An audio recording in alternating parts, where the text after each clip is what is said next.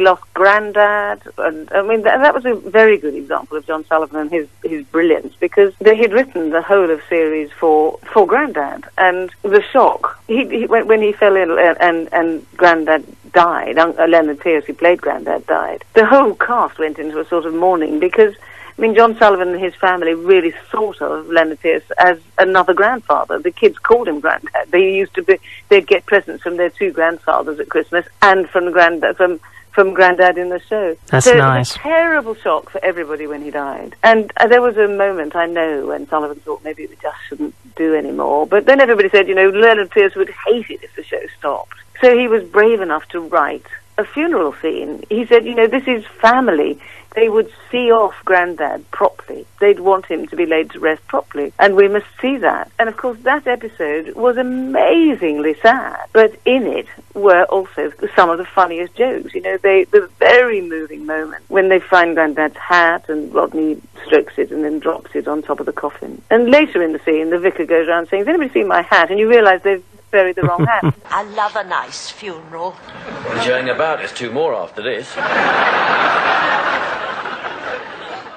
just genius because it's tender. There's nothing cruel ever about it. It's tender and and touching, and it it makes it, of course it makes you laugh, but more uh, often, more often than I think any situation co- comedy writer, he also can make you cry. Yeah, there's there's many moments like that, and I. I think the documentary I was watching on UK TV Gold, Nicholas Lyndhurst was saying that the day before or a couple of days before he actually went to um, Lennard Pearce's real funeral, didn't they? They all did, yes, and and and so the, the the emotion in the filming of the funeral is absolutely raw and real because it was it was terribly sad for everybody. They were, you know, real tears. But it wasn't difficult for the, for the people to to look as though they genuinely were desperately sad to have lost a family member because they were. It was awful. Have a nice little walk, eh? But I think so clever of him to. But then you see, John Sullivan, who we know wrote comedy, he was never frightened to touch on subjects that were were very dark. He, you know, the whole storyline of Boycie and Marlene not being able to have a baby touched people's hearts. Cassandra having her miscarriage.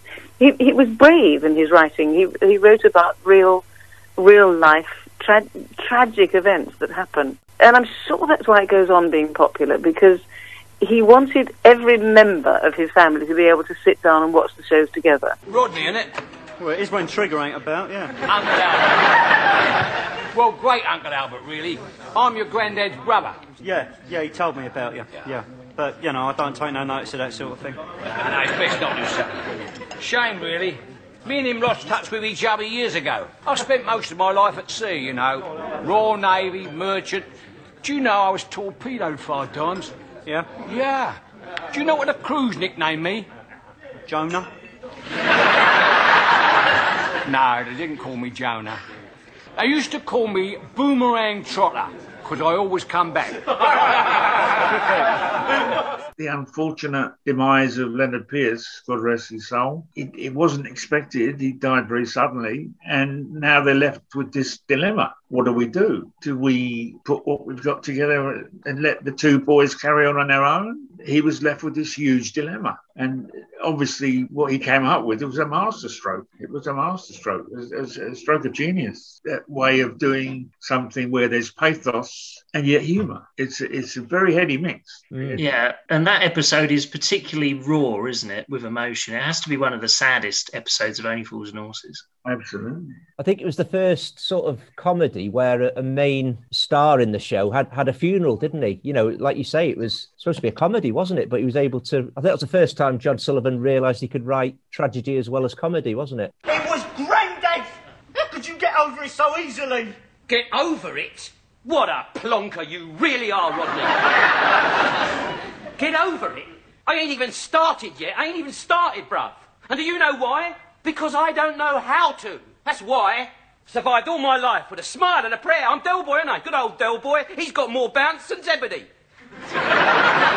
Hey, pal, what you drinking? Go on. Hello, darling. You have one for luck. That's me. That's Del Boy, innit? Nothing ever upsets Del Boy. I've always played the tough guy. I didn't want to, but I had to. And I've played it for so long now, don't know how to be anything else. I don't even know how to... Oh, it don't matter. bloody families. I've finished with them. What do they do to you, eh? Hold you back, drag you down, and then they break your bloody heart. The materials of comedy and tragedy are exactly the same. It's simply the way you treat them. But what we're actually doing when we're laughing at things, it, it's a relief mechanism.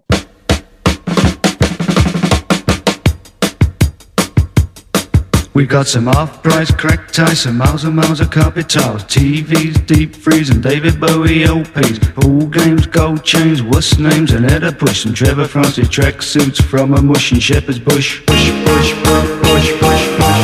No income tax, no VAT, no money back, no guarantee. Black or white, rich or poor, we'll cut prices at a straw.